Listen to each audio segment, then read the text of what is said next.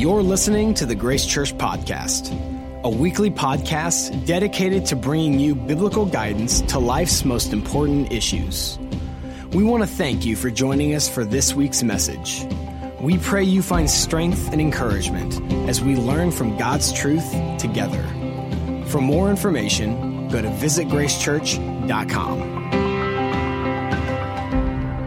Hello. guys doing well today? All right, five of you. I can work with that. That's awesome. My name's Shannon. I have the privilege of being the Grace Group Director here at Grace Church. Uh, today, we are wrapping up our series that we started several weeks back. It's a series that we've been calling Room to Room. Um, basically, what this series has been about, in case you haven't been here, is that we've been talking about certain areas or rooms in our life that over the years have become kind of stale, maybe a little bit dated, might need some attention. So, because of that, those areas now need some renovation. They need some remodeling, maybe even a complete overhaul so we can grow, so we can ref- better reflect the amazing God that we serve. Uh, and so, real quick, for those of you that hear that first week, I had the privilege of kicking the series off. I talked about the kitchen, which is, of course, where we eat and we are fed and we're nourished so we can grow healthy, we can be strong. And so then I talked about this idea of how we don't really have a spiritual growth problem, we have a spiritual appetite problem because it's our appetite that fuels our growth. Uh, and then I even gave some pointers on how you can ignite that spiritual hunger in you so you can grow spiritually. Uh, and so then for those of you that hear that second week, which is of course the last week, Kent Lyles, our Olathe pastor, was here and he talked about the living room uh, and he talked about how we were literally created for community. We were created in God's image, and in the triune God, there's perfect community God the Father, God the Son, God the Holy Spirit. And so we were created for that kind of community too. We're not created to be isolated. Uh, and so he talked about how our homes were created with this gathering space for community and how our lives need to have this intentional gathering space for community as well. Uh, and if you were here, he also showed a picture of his beautiful living room and the gorgeous couches that he purchased. Uh, some of you might remember that. And so all of a sudden now my wife wants to go to Nebraska Furniture Mart after seeing that picture. And so thank you, Kent. I appreciate that. Uh, and so incidentally, if you happen to miss any of those, just head over to visitgracechurch.com and you can catch up on that message or any others. Uh, that brings us to today, which is where we're talking about a room in the home, uh, in our houses that I believe is by far the most overlooked room, especially when it comes to remodeling. But I also believe it is also by far the room with the worst reputation out of any space in our homes, and that's a space called the closet. All right, everyone say the closet. Okay, say it like menacing, like a scary movie, like the closet. You guys are good at that. All right. And so, real quick, by show of hands, uh, and be honest because you're in church, uh, and if you lie in church, it's like double sin, all right, and it's bad. Uh, and so be honest, how many of you have a closet in your homes uh, that is just full of random stuff and junk that you'd be embarrassed if everybody were to see? Okay, good. Thank you for your honesty. My wife and I, we counted this last week. We actually have three such closets in our homes. Uh, kind of embarrassing to admit that. In fact, kind of a funny story about one of these closets. Uh, a couple weeks back after SBO was over, uh, my wife and kids came home and they decided to overhaul the lower level of the house, which is where their playroom is. And my wife's a public school teacher, so she's always got um, her desk down there and stuff. And so it's just usually a disaster, in this particular room. Uh, and so, no kidding, they worked like the better part of a day just cleaning and organizing, getting all the clutter out. Uh, and so I came home late, later that day and I walked in, I was like, whoa, it looks amazing. I mean, it was, I've never seen the room look this good. I even took my cell phone out. I was taking pictures of it because I just wanted to remember this moment of how clean it was, you know? Uh, and so I told my wife and kids, you guys are rock stars. Like, it looks amazing down here. Uh, and so as I'm walking around the room, I'm just admiring the glory of clean. All of a sudden, on a whim, I decided to reach out and open up the closet door. And so, unfortunately, when I did that, all I remember was this avalanche of junk coming at me and the next thing you knew, I woke up in the hospital three days later. Maybe that isn't quite true, all right? But you, I found out their little secret, right? That they stuffed all the clutter and all the junk that was in the room into the closet, closed the door, hoped that nobody would ever find it, all right? And that's really my point, is that that's kind of what we do with our closets, isn't it?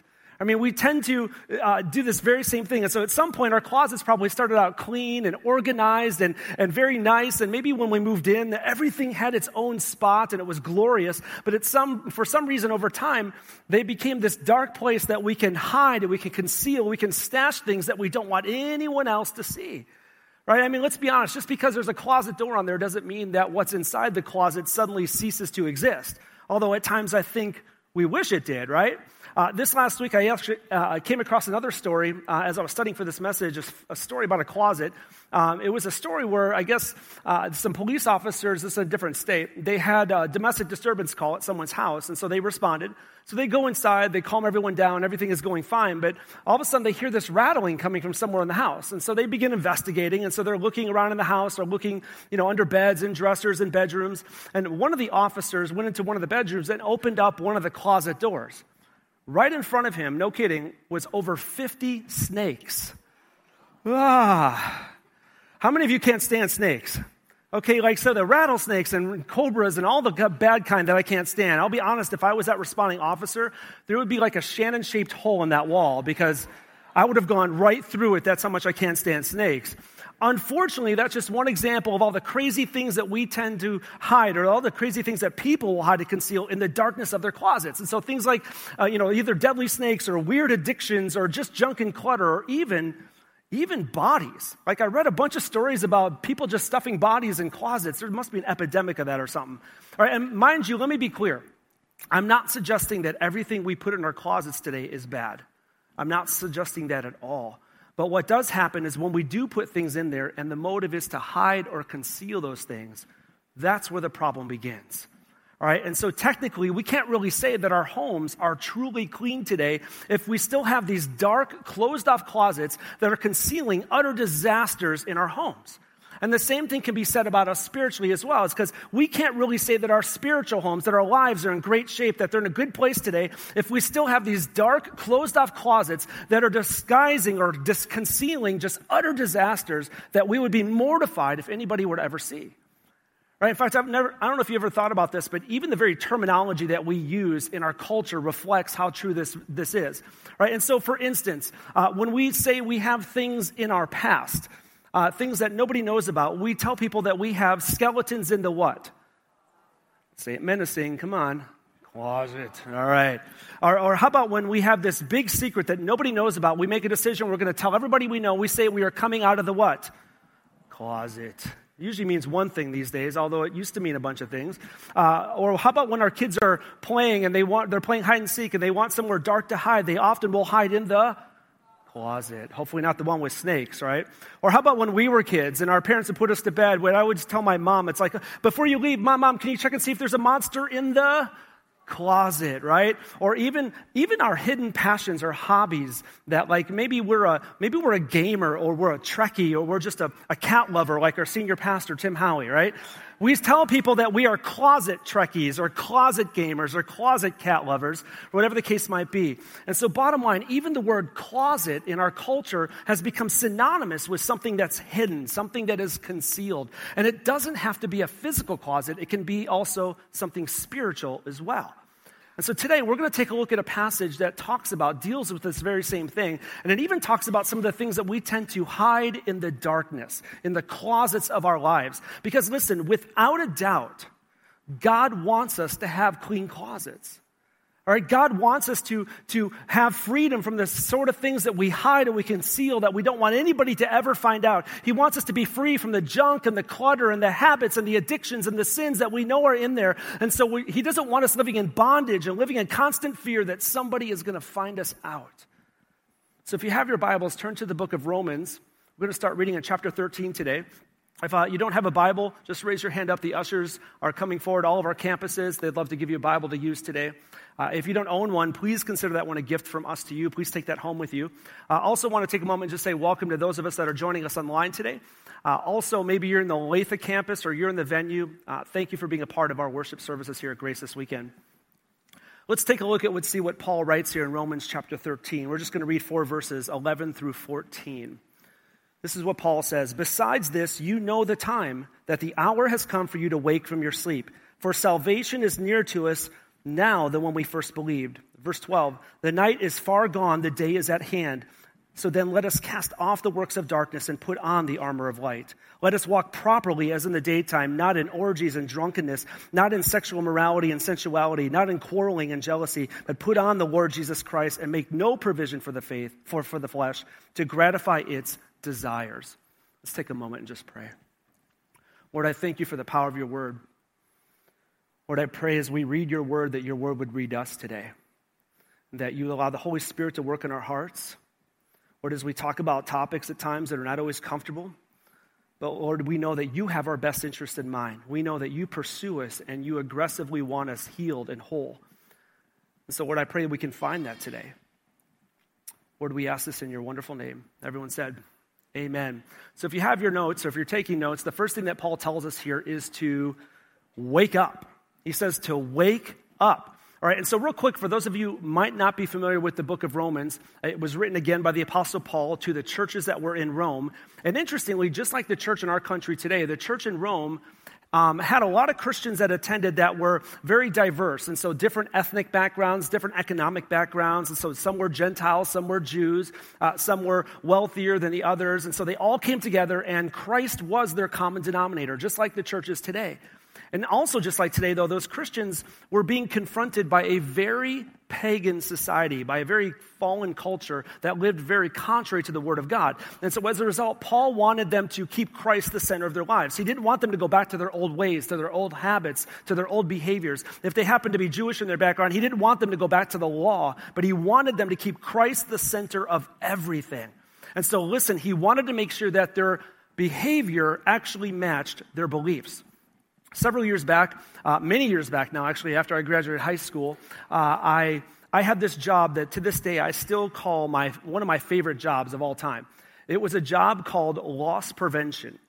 Now, for those of you who don't know what that is, maybe you didn't work in retail or anything like that, but basically my job was to catch people stealing, whether it was customers or employees. And so I worked for companies like Sears and Saks Fifth Avenue, J.C. Penney, and a large grocery chain up in Chicago called Jewel Osco. So those are the ones I worked at. Uh, and so what I would literally do for eight or nine hours a day for my long shift is I would walk around these stores acting like I was a shopper incognito when in fact I was actually looking for shoplifters. Let me say, it's not easy walking around for eight or nine hours looking like you're shopping, you know, so that's kind of a challenge right there. But really, the reason it was so fun for me was because it was really just this mental game of cat and mouse. Because the whole time I'm trying to pretend like I'm just a shopper, while at the same time, shoplifters were trying to pretend like they are shoppers too. Right? And so here's the bummer though, is that when I got the job, I had no clue what I was doing. Like I stunk at it.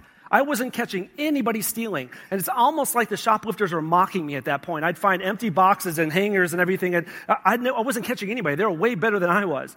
All right, and so one day I decided to talk to my coworkers because he had worked there for a number of years, and I, he gave me the best advice. He said, Shannon, you got to think like a shoplifter. He says, you have to, everybody, everybody has a tell. Everybody does little things that reveals things that they're trying to hide. And so, kind of like, I guess, when you play poker, you're trying to find people's tells and see if they're lying or telling the truth. Or maybe, you know, if you have little kids and you always know when they're up to something bad because their behavior changes. We all have tells when we're trying to hide or conceal something, right? And so, from that point forward, I began studying people's behaviors. And so, I learned, first of all, for instance, that shoppers continually or consistently exhibit the same kind of behaviors. And I learned that shoplifters consistently exhibit the same type of behaviors as well. And so when I knew what those tells were, I knew what those behaviors were, suddenly I became very good at catching shoplifters. In fact, one month I was even in the local newspaper, I caught so many, which kind of defeats the purpose of me being incognito, right? Uh, in fact, this is, I just got to share this story real quick. Uh, the weirdest one that I ever caught, this one lady, it was in the grocery store, she had managed to strap a ham to her leg, like a ham. And I didn't know what she was strapping to her leg. I just saw her concealing something. So I went and stood by the door. And so I'm standing by the door. She sees me. She figures out who I am. So she takes off running. And so I'm like, okay, I'll run too, you know? So I'm running after her. And all I see is this ham drop out from underneath her dress. It freaked me out. That's troubling. I didn't know if her leg was coming off or she was pregnant or. That's troubling, okay? I'm still in therapy over that one. Here's the thing that never ceased to amaze me, though is that when I would catch someone stealing and I'd confront them, I'd pull them into the office, without fail, I would always be amazed at this person's ability to not only to lie to me, but to lie to themselves. I would hear excuse after excuse justifying and rationalizing their behavior to the point that they believe that there wasn't anything that they did wrong. It wasn't that big of a deal. I should just let them go because it didn't really even matter anyway. In fact, very rarely would anybody ever admit or acknowledge that they did anything wrong when I caught them. Right? And, and, and the craziest thing was, you would think that getting caught shoplifting would be kind of a wake up call in your life. There's those words, wake up. Like, ah, I got to change my behavior. Like, this is not good for me, right? But I would find out time and time again that if I caught a shoplifter one time, odds are they'd done it 20 more times when I hadn't caught them. It's very habitual for them. And so, knowing that, I was young back then, that's when I began to realize something very troubling about our human nature. You see, we have this incredible capacity to not just fool others, but we have an incredible capacity to deceive ourselves. Jeremiah 17 9 tells us that the heart is deceitful above all things. It is desperately sick, is what he says. That's why when I hear people trying to make decisions and I hear people say, like, well, just follow your heart, I want to scream, no, don't follow your heart. You can lie to yourself. You will justify anything. The only heart we can trust is the heart of God. The heart is deceitful above all things. And so, what we do is we will rationalize, we will justify the type of behaviors that deep down we know are wrong. We were taught we're wrong. We knew at some point that they're wrong, but we've convinced ourselves at this point that they're really no big deal. It's nothing to worry about. And so, we just go ahead and do it. In fact, I'm going to step on some toes today, just kind of throw a warning out there. But an easy example of this can be found in, let's just say, for instance, the drive that all of you had here to church today. All right, I'm assuming nobody walked or rode a horse or anything like that, okay? And so let's just say hypothetically, I'm not going to do this, but if I were to ask for a show of hands of how many people broke the speed limit on your way to church today, all right, I have a feeling that very few of us, maybe a couple that are very honest, very few of us would raise up our hand and go, ooh, I did, I broke the speed limit, I did, it was me. Right? And really for two reasons why we would not do that. One is because we tend to hide and conceal that kind of behavior, don't we? It's kind of embarrassing, so we don't want people to know we do that. Sometimes we tint our windows so people don't know it's us, right? Or we take all bumper stickers off of our church or whatever else to make sure that nobody knows. You know, or, or even when we do get pulled over, it's like we're so embarrassed we want to crawl under the car. It's like, I hope nobody sees me. Oh my goodness. So we tend to conceal and hide that behavior. Or secondly, right, there's good chance that over the years, some of us, we have just slowly begun to rationalize and even justify speeding to the point where we really don't even think it's that big of a deal anymore. And I'm speaking to myself when I say this too. All right, and so we will tell, our th- tell ourselves things like, well, you know, it's, the cops won't pull you over until you're going at least five or over the speed limit. So never mind the fact I've never seen a speed limit that said that, a sign, you know, 55, well, 61, till you get caught. Or, or we tell ourselves things like, well, everybody, I'll just stand with the flow of traffic. So it's the old everyone else was doing it excuse, right? Or, or it's like on our way to church. Well, I got to get to church on time. I was running late. Because if I don't get to church on time, I won't get my favorite seat. If I don't get my favorite seat, I can't see the speaker. And if I can't see the speaker, then I don't even want to be in church. And so I've got to get there on time, right? And so, did you guys follow that? Right? And so we will justify so many times that we say that we speed and we go over the speed limit, never mind the fact that it's still illegal. It's still against the law. In fact, in this very chapter in Romans 13, if you flip back just a couple verses, he, Paul is telling us that we're supposed to obey the governing authorities. We're supposed to be in submission to them. And yet we still speed. And so that's just an easy example of how we will either conceal that type of behavior, we hide it, or we've just justified it to the point where it's really not even a big deal anymore. Right? But here's the thing if I really wanted to step on some toes today, I would be tempted to talk about the other more significant ways that we tend to do this. Like, for instance, how we've taken the sin of lying and now we just call it bending the truth or protecting someone's feelings, right? No big deal. Or we've taken the sin of false idols in our lives and we just say, well, it's just a hobby, it's just a passion of mine. God understands. Or we take the sin of, of being drunk, for instance, and now we just say, well, it's just blowing off steam. I had a really long day at work. It's okay. Or we take the sin of, of greed and we just say, well, that's, that's just the American dream. I mean, everybody lives that way. There's the everybody is doing it excuse, right? In fact, there is an alarming amount of things that God calls sin that we simply now call entertainment. I'm going to step on some toes here, okay? But just, I want you to think about this. We pay cable companies and satellite providers or fiber, whatever you might have today, to pipe this stuff into our houses. We plug it into the back of our big screen TVs. We sit on our wonderful, co- comfortable couches eating popcorn, and we're being entertained by what God calls sin, by the very things that He died on the cross for. And we're paying to be entertained by those things. And you know the crazy thing is, is that if we were to bring some of our TVs here on the, on the stage and just play some of the things that we've watched, we would never be okay with that. Like the, probably next week, half the church would go to a different church. You're like, that's way too far. But why is it okay, or why is it not okay here, but it's okay in our homes? I think scripture calls that being double minded. But see, we tend to hide and conceal that sort of thing. And then we justify it, we rationalize it. So, bottom line, what's happened is, and if you're taking notes, you can write this down, it's become much easier for us simply to change our belief system than it has our behavior. It's a lot easier for us to change our belief system than it is to change our behavior. So, it's a lot easier to believe in a God that accommodates my sin instead of a God that convicts us of our sin. And so, this is why Paul is telling us here in verse 11, he's saying that the time has come for us to wake from our sleep. And that word sleep in the Greek, it's hypnos which is where we get the English word hypnosis. And so, what he's literally saying here is that it's time for us to snap out of it. It's time for us to wake up, to open our eyes, and to look at the behavior that we've been doing and realize that we are taking things way too far. Because the reality is, we might be able to fool some people some of the time. We might even be able to fool ourselves. But there has never been a person in the history of mankind that has fooled God.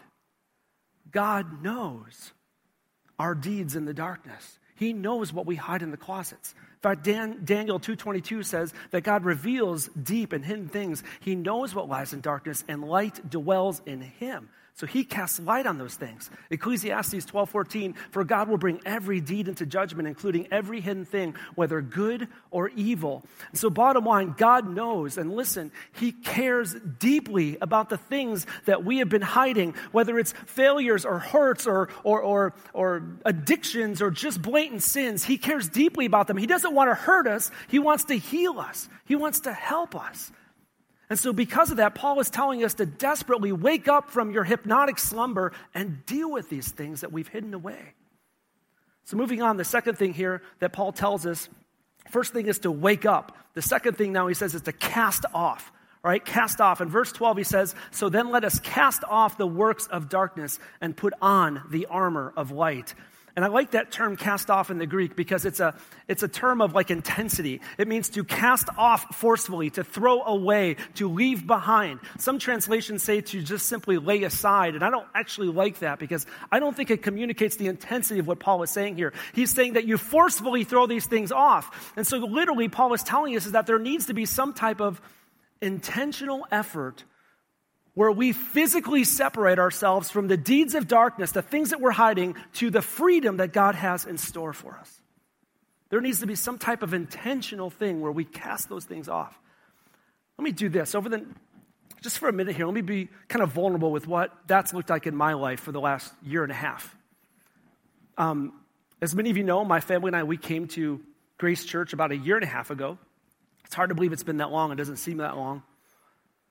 But what many of you don't know is that when my family and I came to Grace, we were incredibly broken. We were incredibly wounded. It's not easy to share this. And I'm, I'm not suggesting that um, we're unique to anybody else, because I know a lot of you come wounded and hurt from previous circumstances, situations. So basically, what happened with us was is that I had been the lead pastor at another church in the Kansas City area. Uh, wonderful church, amazing people, things were going really well. We had multiple services. We had started a second venue similar to what we do here at Grace. We even put money down on 25 acres because we were building a whole new facility. Just things were going all in the right direction. But unfortunately, somewhere along the line, my elders and I got off on the wrong page. I don't have to go into details other than to say, I really wish things could have turned out differently. And I'm sure they would say the same if they were here today. So in January of 2016, the tough decision was made for us to part ways. To say that it was difficult would be an understatement. It was brutal on our family, on me, on the church. We never really plan for these things to happen, do we? And we tend to think that our life is going to be a straight line between points A and Z, but then the left turn happens or the right turn happens, and we don't even know what to do in those moments. So for my family, that was a left turn we weren't anticipating, we weren't expecting. So right away, I reached out to Tim. Tim and I had been friends for a number of years before coming to Grace and shared with him what had been happening. And he was just so amazing, so gracious. And so he graciously invited our family just to attend Grace Church and just find a place of sanctuary, find a place of healing. It was actually several months after that when uh, this position became open and I applied, and here I am as your Grace Group Director. Right, but here's the thing for the first several months of working here, and this is embarrassing to admit, I struggled so much with feeling alone, feeling like a failure.